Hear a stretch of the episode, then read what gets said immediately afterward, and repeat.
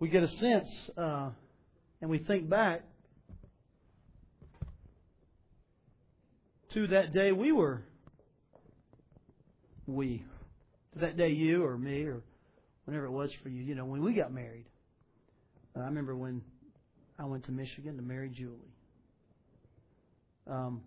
Maybe you remember when you and your wife connected. Those were the end. You were in the last days of being single, weren't you? And you were headed for the first days of being married. Did you know that in the Bible, the analogy of the bride and groom is one of the analogies used to talk about Christ coming back to get us? And you probably heard some of the references in that script, didn't you, about preparing a home? And I've been away, I'm looking for, are you ready? We're going to talk for several weeks now about the book of Revelation and the fact that Jesus Christ is coming again for us. Because I've got to tell you something, people. In that fictitious script, Joel is the only one waiting to come and get his bride. And in your real life situation, you weren't the only one waiting for your bride. There's another one who's coming for his bride one day. Amen? His name is Jesus Christ, and we are the bride of Christ as His church. And so I want to say to you at the very beginning that we ought to be ready. He's coming again for us. Isn't that good to know? That's really what the whole book of Revelation is about. It's about Jesus Christ's return to set up His kingdom. We're going to look at that and talk about it. I will tell you that a lot of people have questions about this. If you ask anyone at your work, I've heard some comments in here this morning of, oh, Ty, I have a question about that. Or someone said, man, I love the subject of prophecy. They have a lot of issues and questions. This is a great series to get on the ground floor. This is our first week. The dates are a little off on your handout because of last week's mechanical problem with the airlines. But we're going to start today and continue talking about the book of Revelation and answering some questions and facing the fears. One of the questions I get a lot, and perhaps you get, is, hey, are we in the last days? Well, take your Bible, turn to Revelation chapter 1. Let's talk a little bit today about that question. You know, the bride in our skit was in the last days. I think maybe the mother thought she was in the last days, to be honest with you. As I said, they were in the last days of singleness and headed for the first days of something else. Are we living in the last days? That's a good question. There's a lot of myths out there about the last days. Some folks think we are, some folks think we're not. And how they base that's a good question. But I think in the very beginning of Revelation, John answers that question to start off with. So take your Bibles, and if you don't have one with you, but you can look up here at the screen, I want to begin to read the first 3 verses of Revelation chapter 1. Revelation chapter 1. Follow along with me, and then have your pen ready, because we're going to underline the last 4 words of this passage, okay? The Bible says this, the revelation of Jesus Christ,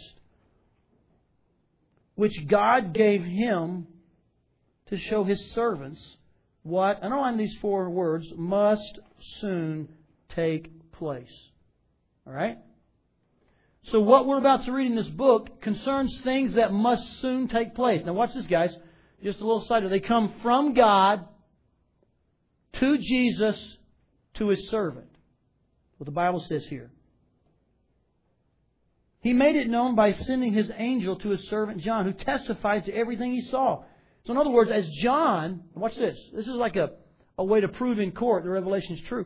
As John saw and wrote, an angel was there saying, yep, that's true. John's really seeing it. Because as you read this book, there are things you're like, whoa, dude, did he really see that? Can that be true? What does that mean? There's an angel who said what John's seeing is true. I testify. The word is witness. I give evidence that what John's writing about is what he really saw. So I want to say something to you. Revelation stands the test of witnesses. Amen? Let's read further. Here's what he saw. That is the Word of God and the testimony of Jesus Christ. Blessed is the one who reads the words of this prophecy. Blessed are those who hear it and take to heart what is written in it. Because, say these 4 words with me, the time is near. Circle those words, underline them, star them. Make a note in your Bible that we're clearly told the time is near. Now, if that's the case, I want to make a statement to you. And it's in your study guide, so in your bulletin, in your worship folder, just kind of take that out and have it handy. I want you to write some things in. First of all, here's a statement I want to make to you. According to these verses, John knew his readers were near the end of one time and the beginning of another time. Just like our people were ending the time of their singleness, beginning the first stage of their marriage. Just like you, at one point, ended perhaps a stage in your life and began another one. John knew and told his readers that you are beginning another time soon, which means one time is ending. So, that's why we can confidently say, now watch this, yes, we are in the last days. We are in the last days. Now, hopefully you're thinking, okay, but what time are we in and what time are we headed for? I'm not sure I follow all that. The time is near, but what time is it? We're going to explain that, and I'll support this statement. But I want to show you two quick references, not in your study guide, but jot these down. 2 Timothy 3:1. Turn there first. 2 Timothy 3:1. Revelation 1:3 said the time is near. We know that's true. 2 Timothy 3:1. Look what the Bible says here. This will make it a little more clear as we move forward in understanding this verse. 2 Timothy 3:1. The Bible says, mark this. In other words, you can count on this. Bill, you can count on this, buddy. You can mark it down. You can put it on your calendar, put it in your Palm Pilot. It's going to happen. There will be terrible times in what? The last days. Okay, look over at 2 Peter 3:3. Take your Bibles, turn beyond Hebrews. 2 Peter chapter 3:3. The Bible says this, first of all, you must understand that in the last days. And he begins to describe situations that are obviously very unhealthy, very evil and sinful. Because of that, some folks have said this. Well, Todd, I look around me, and it's just like the Bible describes. It must be the last days. Well, wait a second. Paul's describing things that were happening when he was alive. Do you realize that as bad as your world is, now watch me here, and I make a challenge here, as bad as your world is and my world, as evil as it looks out there, there have been worse times. What if you were alive during the time of Nero? Paul's an apostle. The church was being persecuted. What if you lived in the city of Pompeii when the volcano erupted? The city of Pompeii is probably one of the most evil cities ever to exist. And the volcano that erupted froze those people in the habits and actions they were in at the time. And if you search history, you'll find that there's decadent evil activities going on, and they were just, instead of quitting their sin, they just continued on in their terrible acts until the ash and the eruption just froze them right in the middle of their terrible deeds. Time of Nero. I mean, you could go to the Sudan now and hear of terrible martyrdom. You see, it's an erroneous thought to think that the last days are upon us because it's so bad. It's been worse. It's bad now. It's been bad before. So how do you determine when the last days really are? Well, first of all, I want to say to you, I think Paul felt he was in the last days. I think we're in the last days. The Bible indicates that there's a time coming and it's near. If something's near, that means we're at the end of something else. That's what I want to talk to you about. What is the time we're in? What is the time we're headed to? Because if you can figure out what those are, then we would know we're in the last days. I want to talk to you about that. First of all, I want to show you a meaning of the word time. Okay? So jot this down. The meaning of last days time. And jot down these two words. They're mentioned in the Bible several times. Chronos and kairos. The word in Revelation 1, take your Bibles, turn back to Revelation 1. And you ought to jot the word kairos out by the word time. And I'm going to explain what this means. This is the word used in Revelation chapter 1. Not clock time. He's not saying, hey, the time is near. It's almost 12 o'clock. He's saying a special time is dawning upon us. Something is about to happen. Now, this is not hard to understand. Of course, you know chronos. You think of the word chronology. So that a lot of our words about time come from this. Kairos means special. Let me show you the difference in these words. The skit you saw. He wasn't worried about what time, what chronos it was. He was excited about what? Kairos it was. He wasn't thinking, oh, good, at 4 o'clock, I'll be married. He's thinking, today, I'm getting married. He wasn't worried about chronos time. He was thinking, man, today's the day. See, men, you know the difference in chronos and kairos too. See, if you've had a child and you've been in your home or at work or in bed in the middle of the night and your wife says, it's time, you don't check your watch. Amen? You don't say, I know it's 2:30, leave me alone. Now, you may want to say that, right? What she means is, it's Kairos time, right? Get the bags. We're going to the hospital. And of our 4 children, we didn't have any of them that were born in the middle of the night. I think Brett was started early, but most of them in the afternoon. I think about that in the evening.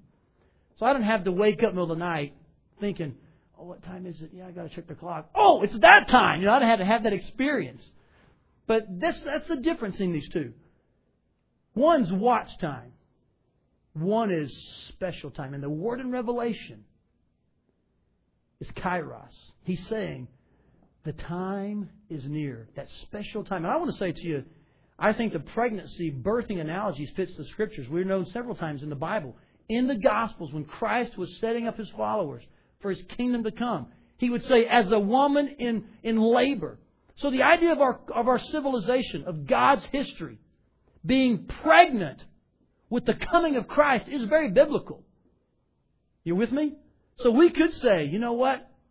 It's almost time. It's almost that special time. And that's the meaning of last day's time. I want you to understand that. The word in Revelation is kairos, special time. And I'm going to show you in a few minutes how the disciples always thought He's talking about chronos. And they would ask Him, hey, what time is it? And they would use that word. And He would answer back, you don't need to worry about what time it is. You need to know what time it is. Now, in our language, it's hard to pick that up because we just have one word for it. But in the Greek language, I'll show you that those two words, it would have been an interesting conversation to be a part of if you were a disciple in that Greek and Roman culture. Let's move on. That's the meaning of last day's time. Follow with me here and let's talk about a picture of last day's time. And you'll want to draw this out. It may be hard to read, and if so, the person with the best vision can draw it, and then you can copy it from them maybe. I want to show you what these times are according to the Bible. So if you have a Bible, turn to Daniel, and let me take you back to a prophecy that explains these last days in a very clear way. Okay, Daniel chapter 9 is where we are. And I'm going to show you several more scriptures later, so don't worry. But if you had to draw, this is what we call a nutshell of history, by the way. And if you want a nutshell of history in one slide, just write this down. I'm going to skip a lot of details. Praise God, right? But I want to show you basically the time we're in and make some strong statements to you. So as you write, please don't miss what I'm saying because I'm going to say some things that aren't on the board, but you need to catch this. First of all, I want to say this to you. God has always worked with two groups of people. Now listen to me very carefully. And He's established covenants by which He works with these people. First of all, up to the cross, God worked through and with the children of Israel, the Jewish people, and He established a covenant with them. The Abrahamic Covenant, if you recall that. He said, I will be your God, you'll be my people. God made an everlasting covenant at that point with the Jewish nation. So we know, first of all, that the Jews initially up to a certain point, there's a cross right here, by the way, if you can't see it, about right there's a little cross. Up to about the cross, God worked with and through the Jewish people. That doesn't mean that Gentiles were never saved. And by the way, the word Gentiles is another word for anybody that's not a Jew. In fact, you know this, in New Testament times they called them heathens. So I could call us heathens, which we are, but by the grace of God, we're now saints. That's a whole message. Praise the name of Jesus Christ. Amen? You ought to get happy about that. I am. Praise God. Now watch this. He worked with the Jews at what I believe is the triumphal entry of Christ. When He announced His kingdom and was rejected, that began what I've called the Gentile period. Now I've got a verse to show you this. The Gentile period is what we're in right now. Anyone can do. God is working through His Gentiles and the body in the Gentile period is the church. Okay? Up before this, it was the Jewish nation. There's a time coming. Watch this. There's a time coming when God will once again work with and through the Jewish nation. Now, I'm not getting into all the details now about when that is and how we know it's coming and what's it called and when's the rapture. That's another message and we'll get into that. But I'm trying to show you two basic things. That God has always worked with two kinds of people. The Jews and the Gentiles. We are in what is called the Gentile time. God is working with people of all nations, races, languages, tongues, and tribes to bring everyone to Himself. There's a day coming when that will stop. And God will primarily work again with the Jewish nation. This is the time that is near. Are you with me? This 7-year period. I want to show you the years in a minute. This is the last days.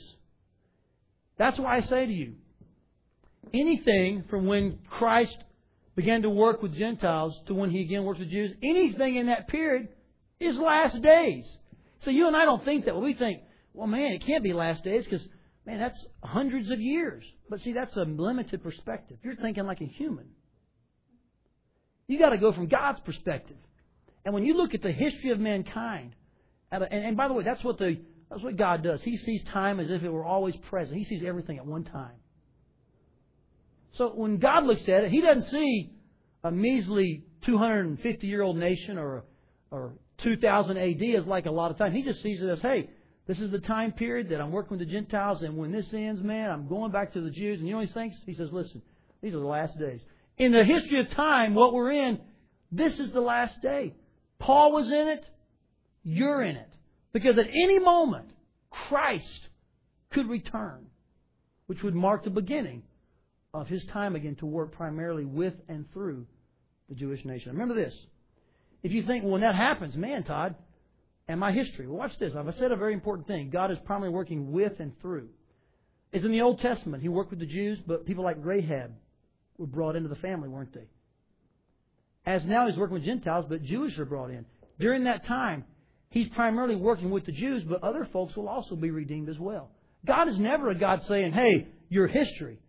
God wants all men to repent so that none should perish. But how He does that in different economies is often very strategic. He did it through the nation of Israel first. Now He's doing it through a group called the church. He'll once again establish His kingdom with the Jews and work through them. Now watch this. In case you doubt that, in the Old Testament, this time that is near, that we're looking forward to, we don't know when it starts, this time that's near is called Jacob's Trouble. Isn't that interesting? Why is it called Jacob's Trouble? Because Jacob's one of those founding Jewish patriarchs. Abraham, Isaac, and Jacob. And at that moment, God refers to that 7-year time frame as Jacob's trouble. You know why? Because He will once again work primarily with the Jewish nation. Let me show you Daniel 9 real quickly. This is a very good summary of this picture. Now, I want to say to you up front, there are different views on this. I'm not the all-in-all answer man. I'm telling you what I believe the Bible teaches, and I have some pretty good facts to back it up, and I think we can support it. But there are other good people who take some different views on this.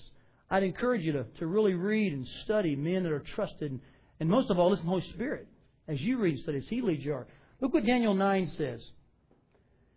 Daniel 9:25. Know and understand this. He's talking to Daniel. And by the way, I've got to preface this. Daniel asked God, he said, God, what's the future of your people? Now, don't lose me here, guys. Follow me.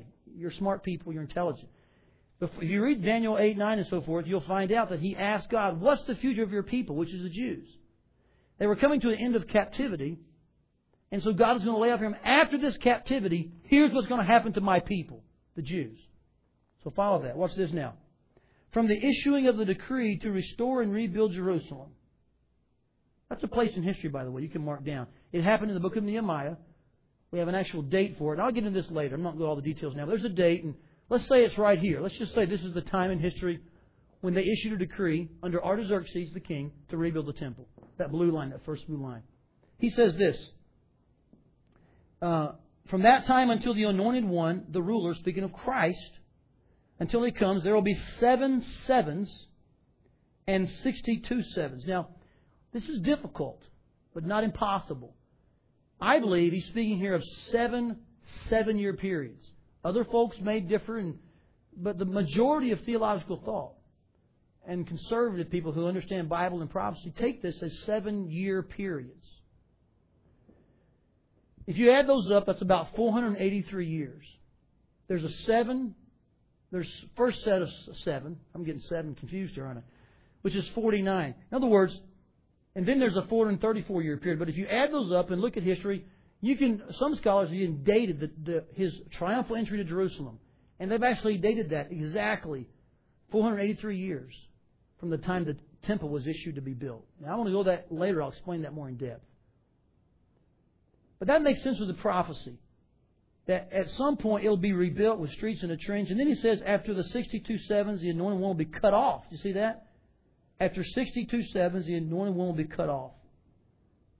His triumphal entry into Jerusalem, the Jews said, no, we don't want your kingdom. They killed him. He was cut off. That ended that 69 sevens. Does that make sense to you? 69 seven-year periods. Then the Bible says, read on with me. The people of the ruler who will come will destroy the city and the sanctuary. The end will come like a flood. War will continue until the end. Desolations have been decreed. He will confirm a covenant with many for 1 7. So we have 7 sevens, 62 sevens, and then another set of 7. And I'm not going to go into all the details except to say this. This lays out for us a time period for the Jewish people. We have yet to reach the Jews, the 7 there, the third 7. See that? This 1 more 7. We've got to reach that. So how do you know, Todd? If you read Daniel 10 and 11 and so forth, you'll find that those things have never happened for the Jewish people. We are looking forward to this, say it with me, time. Not Chronos time. When's Christ coming back? 1 o'clock, February 22nd. No. We're looking for this time when He once again will establish a kingdom for His nation. We don't know when that is yet. We don't know quite it's going to happen. All we know is that when that happens, it will end the Gentile period. So when we got to be ready, because ready or not, here He comes. The time is near. Does that make sense? Now, this is at best, this is I don't want to say complicated, but it takes some thinking about the numbers. We're going to look at them week to week in more prophecy. But I'm saying this to you that God laid out for His people a picture of their history. Our job is not to make them fit into us. Our job is to fit into God's plan. Let me show you some more verses about the end times. You got that written down? Here's some scriptures about end times. I'm not going to read all of these. So write all these down, read them later. But I want to show you a couple that are very important. Look at Daniel 10:14. You're already in Daniel, right? Look at Daniel 10:14. I have come to explain to you, Daniel, what will happen to your people in the future. For the vision concerns what? A time yet to come. Now, let me show you something interesting. If you want to go a little deeper, I'm going to show you something. The word time there, this is the Old Testament book of Daniel. It wasn't written in Greek. But there was a man who translated the Old Testament into Greek years and years ago. When he did that, it's called the Septuagint. When he translated the Old Testament into Greek, do you know what Greek word he used for that word time? Not chronos. Kairos. He knew. You know what? There's a time coming. Not a clock time. There's a special time coming for his people, the Jewish nation. It's about a vision yet in the future. Look at some other verses here. I underlined a few. Look at Luke 21. This is a very clear one. They're all very clear. Some may seem a little clearer to us. Let me say it like that. Look at Luke 21, about verse 20. I'm not going to read all the way through 31. I'm going to read a few of the parts.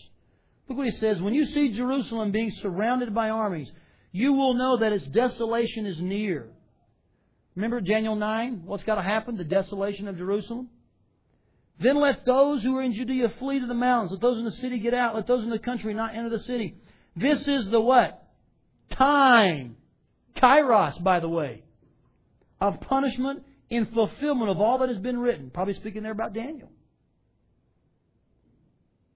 Look at verse 24. They will fall by the sword and be taken as prisoners to all the nations. Watch this. Jerusalem will be trampled on by the Gentiles until the times of the what? Are fulfilled. Here it is. You see? There's a Jewish time and there's a Gentile time. That Gentile time is about to end. How do you know, Todd? Because there's another time that's near. John told us that. The time is near. So we're in the last days of the Gentile time. However, can I say to you that means the Lord's coming back tomorrow? He could. He could come back in 100 years. That's why basing the last days theory on how bad it is faulty. Let's base it on the history of God as presented in the Bible. It makes sense? Because I'll tell you, your kids may grow up and be worse. May grow up and be better. We don't know. All we know is there's a time coming. When our time is fulfilled, the Jewish time will begin again, and God will make a covenant with them. Now let me show you some more verses. Look at Acts 1, 6, and 7. This will be one that will make sense to us. Because we are just so much like the disciples. Acts 1, 6, and 7. When they met together, speaking of the disciples and the apostles, and when they met together, I hope you're reading your Bible with me because this is a great 2-3 verses. They asked him, Lord, are you at this chronos? Are you at this clock time? That's what they asked him. Are you at this time going to restore the kingdom to Israel? Interesting question. They didn't say, hey, when's the church going to get started? Did they say that? No. What did they ask? When's Israel once again going to be the centerpiece of your strategy? When are you going to land on earth and say, hey, I'm in charge, the scepter is landed, boom, let's have a kingdom. When's that going to be? At what time? Because I want to make sure I'm there. And that's like you and me, isn't it? Look what he said, verse 7. He said, and this is an awesome verse, man. If you can't get excited about this and get to preaching, man. He said to them, it is not for you to know the times, chronos, or dates the Father has set by His own authority. You don't need to worry about that time. But you will receive power when the Holy Spirit comes on you. You see, they were all worried about their watches. Watch me, watch me.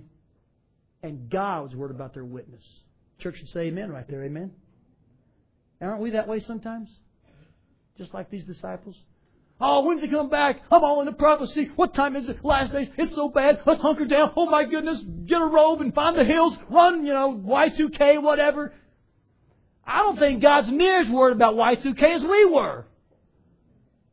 What He wants to say to the church is, hey, listen, don't worry about the times. It's near. You're in the last days. We've been in them since the Gentile preach started. What I want you to do is be filled with the Spirit of God and live as a witness empowered by the Spirit. That's what we ought to be doing. Amen? Someone says, whoa, when's He coming back? Do you know? I don't know for sure, but He's coming back. Are you ready? Because, man, the Holy Spirit's empowering me to witness to you. You ready? Well, I want to know what date. I want to know what time. You're worried about the wrong time, buddy. Let me tell you about what's really important. Does that make sense? I want to challenge you.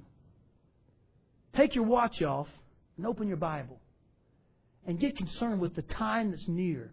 We're in the last days. And start being a powerful witness, not a clock watcher.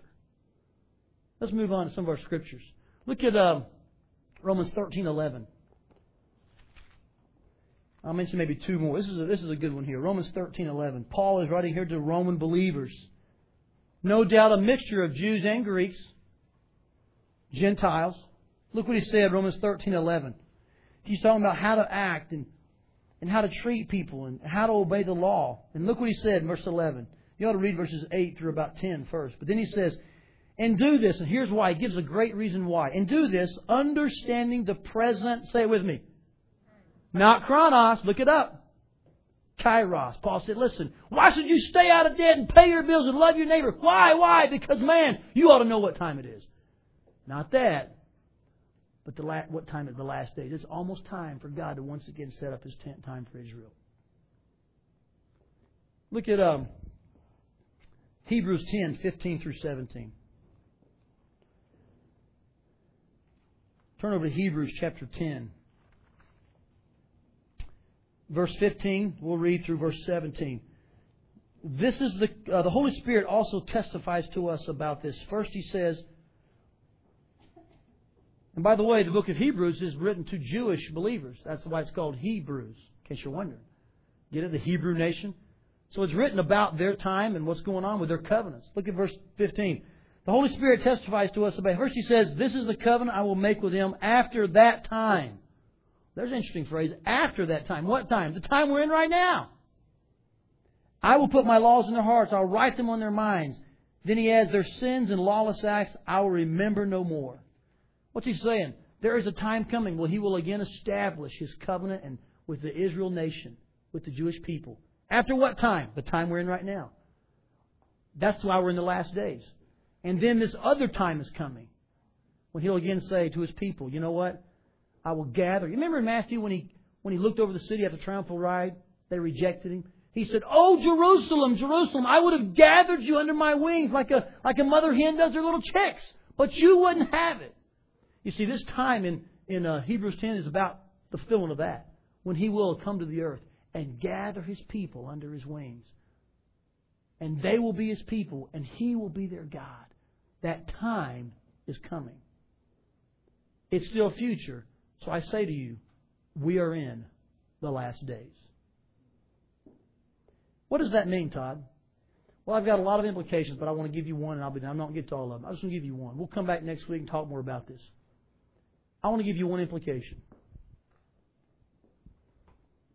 Get your house in order.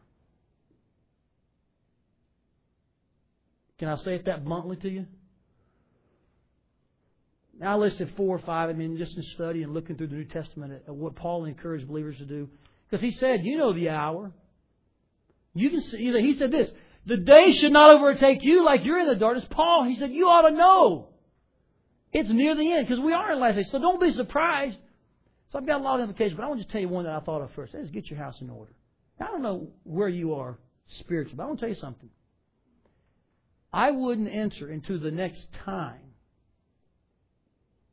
without a relationship with Jesus Christ. Can I say that to you boldly? I've shown you scripturally, and maybe I hope it didn't lose you. I don't think I did, but maybe it's kind of new. I just tried to show you the Bible says about last days. We're in them, folks. This middle period is the last days, and we're not guaranteed when that's going to end. We don't know when that's going to end. For you to presume upon God and say, "Hey, I'll just when time comes, I'll be ready." Well, that's some pretty crazy thinking. Get your house in order. I mean house by your own house, and I also mean house by your family. Hey, dads, it's irresponsible to not care for those under your roof. You work a job and feed them and provide stuff for them. Would you please talk to them and ask them if they're ready for the next time? Amen? So my kid's only 8 months old, or my kid's only a year and a half. Man, just spend a lot of time with them, and the minute they express interest, maybe they're 3, maybe they're 4, maybe they're... But when they express interest in, hey, what's the thing about God? See, they'll pick that up early, people. They'll pick it up. There are people in this church who were saved, who accepted Christ when they were 4 and 5 years old. They weren't always a Christian. There aren't, you don't say, well, I kind of was born that way. I was, born in America. I'm American. I guess I was born and I'm a Christian. It doesn't happen that way. You've got to be born again, John 3. I'm just trying to lay the Bible out for you. You're born again. There are folks who heard the gospel early, and because their parents had prepped them and were ready, they trusted Christ soon. Do that as a dad. Build an environment in your home where kids could respond to Christ quickly, and because they're always knowing, you know what, man, that's what we're all about here. Get your house in order. I want to tell you about a guy named Harry Truman. In fact, you ought to just jot somewhere in your notes, remember Harry Truman. That'd be a good 3 words. So, who's Harry Truman? Well, he's not the president you're thinking of. Harry Truman was a groundskeeper at the base of Mount St. Helens in 1980. Now, we've been seeing and hearing and reading about how it's about to blow again, haven't we? 24 years ago, Harry Truman didn't believe the reports, which were far greater or far worse than they are now. Harry Truman was an older man, kind of had the look of a weathered individual. He didn't believe. He'd have tourists say, "Harry, haven't you heard the reports? Man, the lodge," he was the groundskeeper at lodge. "The lodge is empty." He'd say, "Nobody knows this mountain like old Harry." You can just almost kind of envision what he looks like, can't you? The authorities, "Harry, there's a mandatory evacuation." "That mountain won't blow. I've been here for decades. I know that mountain." Till one day, poof! The force of 30,000 atomic bombs exploded a mile wide, and the mountaintop blew off. 156 square miles around the mountain was devastated to under 600 feet of lava, rock, and ash. At the bottom of that 600 feet, Harry Truman was buried. And you can look at me today and say, Todd, that's what you get paid to do. You're a preacher. That's just your view of the Bible. You can say that. But when the top blows off, are you with me? I wouldn't take the chance of entering the next time without a relationship with Jesus Christ. Do you have that relationship? I mean, first of all, do you know that you belong to Jesus Christ? Are you a believer? Are you a Christian? I didn't ask if you went to church, if you do good things. I didn't ask if you had Christian friends. Has there ever been a time in your life, that's right, your life, my life, your life, when you repented of your sin and you said, God, Jesus Christ is the only way I can go to heaven? It's not because you confessed to a priest. It's not because you did so many good deeds. It's because you believed in the cross of Christ where He died for us. He was buried and rose again. And so we sing today, my Redeemer lives. That's why you can be saved from the end time. And when He comes to judge all the nations, you will not be able to claim anything as good for you, that you did this or did that. All you can say is, I have believed that Jesus Christ is the only way to heaven, and God will look at you as righteous. And since nothing unholy gets into heaven, but you have Jesus Christ, you'll be declared righteous. He'll say, come on in. There's no scale up there, people. Are you with me? There's no massive thing you sit on and weigh good deeds and bad deeds. There is only one question. Do you have my Son, Jesus Christ? At that moment, those who do enter heaven. Those who don't, forgive me for not being real PC, are cast into a lake of fire called hell. That's the end times we're talking about. You see why I say to you, it's scary to enter in those times without Jesus Christ. He is the Savior of the world. Think about what He said when He was born. Unto you given this day a Savior. We quoted it at Christmas. But if He's a Savior, what does He save you from? He saves you from hell. He saves you from eternal condemnation apart from God. So you've got to have Jesus before this time approaches. I'm not trying to be scary or emotional. I'm just trying to preach the Bible to you. And you ought to make your decision based on that. You ought to get your house in order. If you're thinking about that, remember Harry Truman. You can ignore the warnings. You can think it's not true. I don't believe it. But a day's coming, the Bible predicts. The time is near. Maybe there's some folks here, you know you're a Christian, but you've been living perhaps opposite of one. Get your house in order, please. Your neighbors need you to live for Jesus Christ. Your boss needs to see Jesus in you. Your kids need a father, a mother, who is an adamant disciple of Jesus. Well, Todd, I know I'm saved, but I've been away from God. Then come back to Christ. Begin walking with Him. Reading your Bible every day. Praying. Worshiping. Begin a life of being a disciple. Get in a small group here with other disciples and let them help you grow. In other words, hey, to all of us here, we're in the last day. Let's get our house in order. Amen? Let's live for God. Let's trust Him. Quit wasting our time. The time is near. Are you ready?